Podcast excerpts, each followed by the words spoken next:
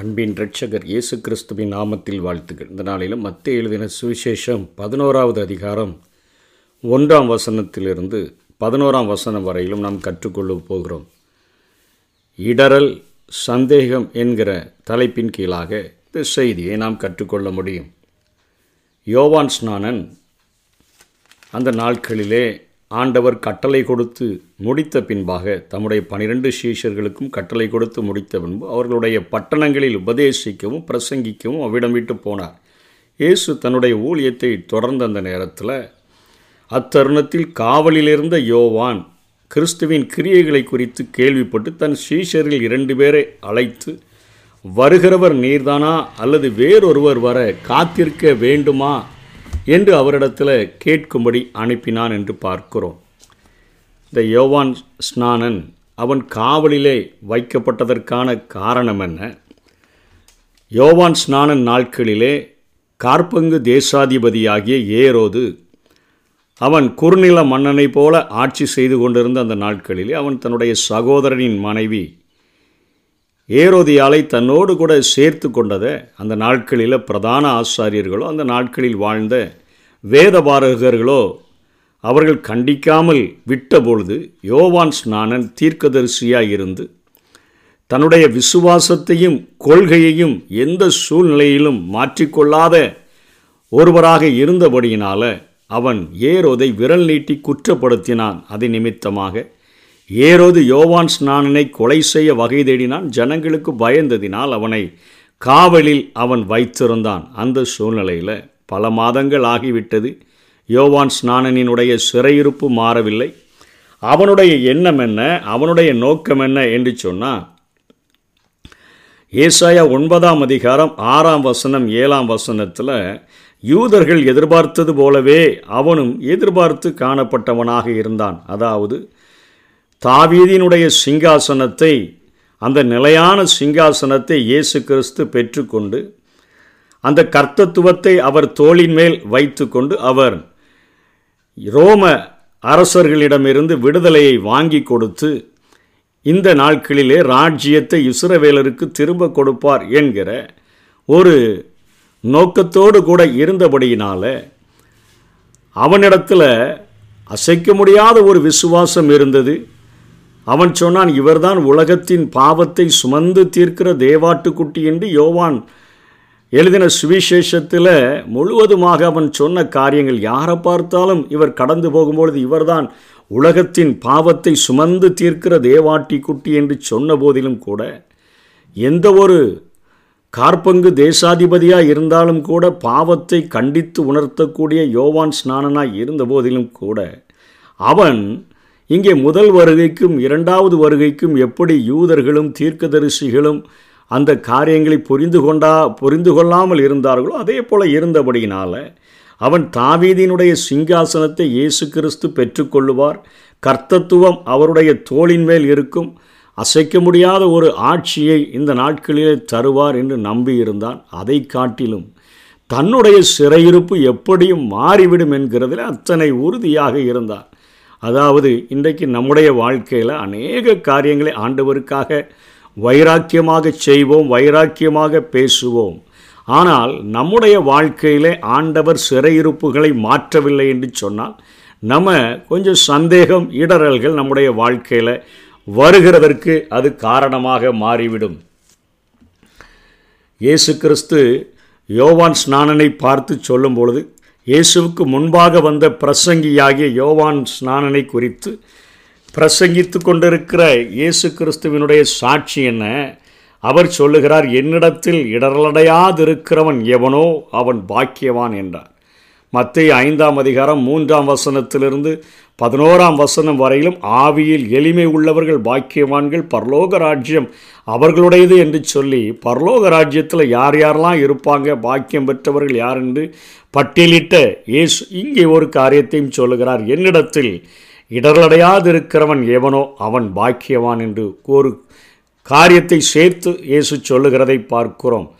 இயேசு சொல்லுகிறார் அந்த யோவான் அனுப்பின ஷீஷர்களுக்கு ஆன்சர் பண்ணி அனுப்பின பின்பு என்ன ஆன்சர் பண்ணினார்னு சொன்னால் முதல் வருகைக்கும் ரெண்டாவது வருகைக்கும் வித்தியாசம் தெரியாமல் இருக்கும் பொழுது ஏசாயா இருபத்தி ஒன்பது பதினெட்டுலையும் முப்பத்தி ஐந்தாவது அதிகாரம் ஐந்திலிருந்து ஆறுலையும் அறுபத்தி மூன்று ஒன்றிலையும் சொல்லப்பட்ட அந்த தருத்திரர்களுக்கு சுவிசேஷம் பிரசங்கிக்கப்படுகிறது. குருடர்கள் பார்வையடிக அடைகிறார்கள் செவிடர்கள் கேட்கிறார்கள் முடவர்கள் நடக்கிறார்கள் என்று சொன்ன அந்த காரியத்தை அங்கே யோவானினுடைய சீஷர்களுக்கு இது முதல் வருகையப்பா.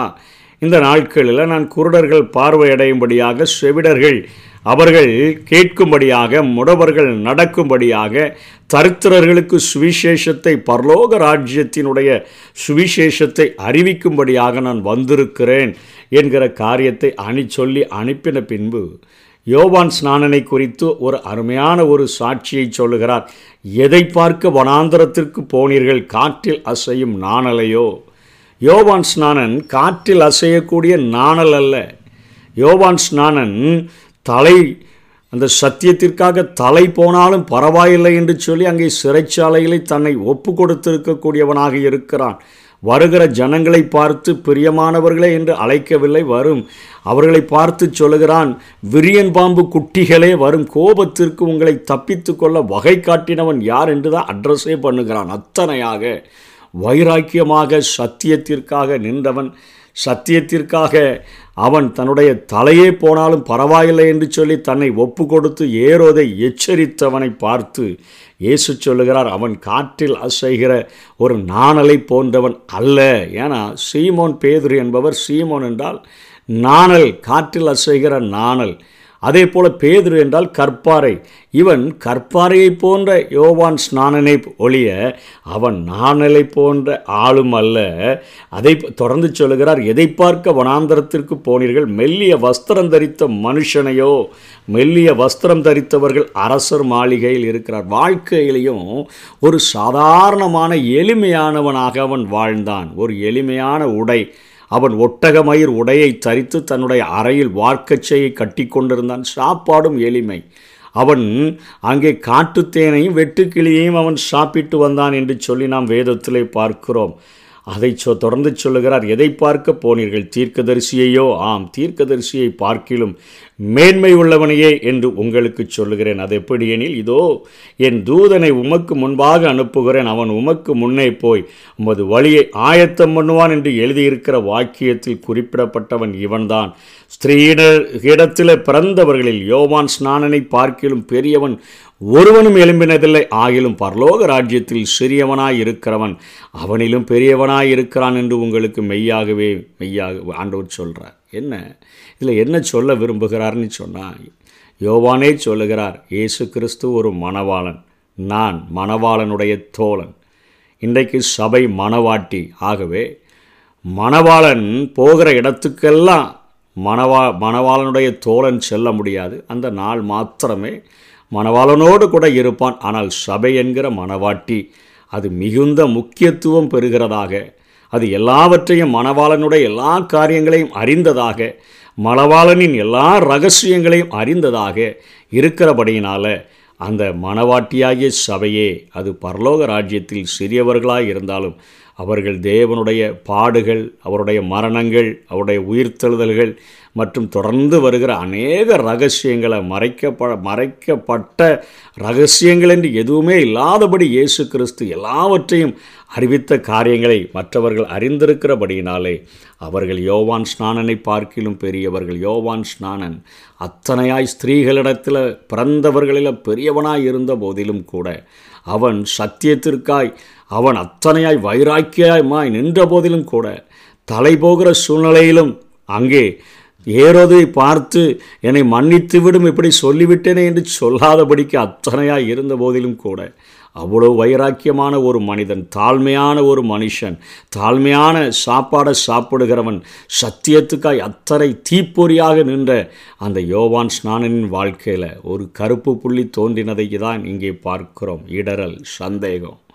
எப்படி ஆதாம் ஏவாளுடைய வாழ்க்கையில் ஆதி நாட்களில் அந்த பழைய பாம்பாகிய வலு சர்ப்பமானது அது அவர்களிடத்தில் பயன்படுத்தின மிகப்பெரிய ஆயுதம் சந்தேகம் என்கிற ஒரு மிகப்பெரிய தண்டாயுதம். அதே ஆயுதத்தை தான் இங்கே யோவான் ஸ்நானனினுடைய வாழ்க்கையிலும் இன்றைக்கு ஆவிக்குரிய பிள்ளைகளாகிய நம்முடைய வாழ்க்கையிலும் அவன் பயன்படுத்துகிறான். ஆண்டவரோடு கூட எத்தனையாய் சஞ்சரிக்கிறவர்களாக இருந்தாலும் ஆண்டவரோடு கூட எத்தனையாய் நெருக்கமுள்ளவர்களாக இருந்தாலும் அன்றைக்கு ஏவாளிடத்தில் கேட்டது போல தேவன் உங்களிடத்தில் எதையாகிலும் சொன்னதுண்டோ எதையாவது எந்த கனியாவது புசிக்க வேண்டாம் என்று சொன்னதுண்டோ ஆமாம் ஒரு கனியை புசிக்க வேண்டாம் என்று சொல்லியிருக்கிறார். அவர் நீங்கள் அதை புசிக்கும் நாளில் தேவர்களைப் போல மாறுவீர்கள் என்று அறிந்திருக்கிறார் என்று சொன்னபொழுது தேவாதி தேவன் மேலேயே ஏவாளுக்கு சந்தேகம் வந்தபடியினால் ஆதாம் இடத்துல கூட டிஸ்கஸ் பண்ணலை தேவனிடத்தில் டிஸ்கஸ் பண்ணலை. அந்த சந்தேகம் என்கிற ஒரு கருப்பு புள்ளி அவருடைய உள்ளத்தை நிறைத்தபடியினால் அந்த பழத்தை தானும் சாப்பிட்டு தன்னுடைய கணவனுக்கும் கொடுத்து முழு அந்த மனு குலத்தையும் பாவத்துக்கு நேராக தள்ளிவிட்டதை பார்க்கிறோம். சந்தேகம் என்கிற ஒரு மிகப்பெரிய தண்டாயுதம் நம்மை இடரல் என்கிற ஒரு பாவத்துக்கு நேராக அது வழிநடத்தி சென்று இந்த உலகத்தில் நம்ம பாக்கியமானாய் வாழ வேண்டிய காரியத்தை இழந்து விடச் செய்கிறது. இங்கே யோவான் ஸ்நானனுக்கு கொஞ்சம் தான் சந்தேகம் வருது. முழுவதும் சந்தேகம் இல்லை. அதனால் ரெண்டு கா ரெண்டு தன்னுடைய சிநேகிதர்களை அனுப்புகிறான். போய் கேட்டுட்டு வாங்க வருகிறவர் நீர்தானா? வேறொருவர் வர காத்திருக்க கூடுமா ஞானஸ்நானம் பெற்றது தெரியும். அவர் கரையேறின உடனே வானத்திலிருந்து புறாவைப் போல ஆவியானவர் இறங்கி வந்ததை பார்த்தார். அங்கே நின்ற எல்லாரும் சத்தம் கேட்கத்தக்கதாக இவருடைய நேசகுமாரன் இவரில் பிரியமாயிருக்கிற இவைகள் எல்லாவற்றையும் கேட்டிருந்த போதிலும் கூட தன்னுடைய சிறையிருப்பு மாறாத பட்சத்தில் அவரை பார்த்து வருகிறவர் நீர்தானா? வேறொருவர் வர காத்திருக்க கூடுமா இன்னைக்கு நம்முடைய சிறையிருப்புகள் ஒருவேளை மாறுகிறதற்கு தாமதங்கள் வந்தாலும் ஆண்டவுடைய வார்த்தைகளில் அவர் மேலே வைத்திருக்கிற விசுவாசத்தில் நம்பிக்கையில் நூற்றுக்கு நூறு உறுதியாக இருப்போம் கர்த்தர் தாமே நம்மை ஆசீர்வதிப்பாராக. ஆமே விசுவாசத்தினால் நீதிமான் பிழைப்பான். விசுவாசியே பதராதே விசுவாசத்தினால் நீதிமான் பிழைப்பான். விசுவாசியே பதராதே கலங்காதே திகையாதே விசுவாசியே. கலங்காதே திகையாதே விசுவாசியே. கல்வாரி நாயகன் கைவிடாரே. கல்வாரி நாயகன் கைவிடாரே.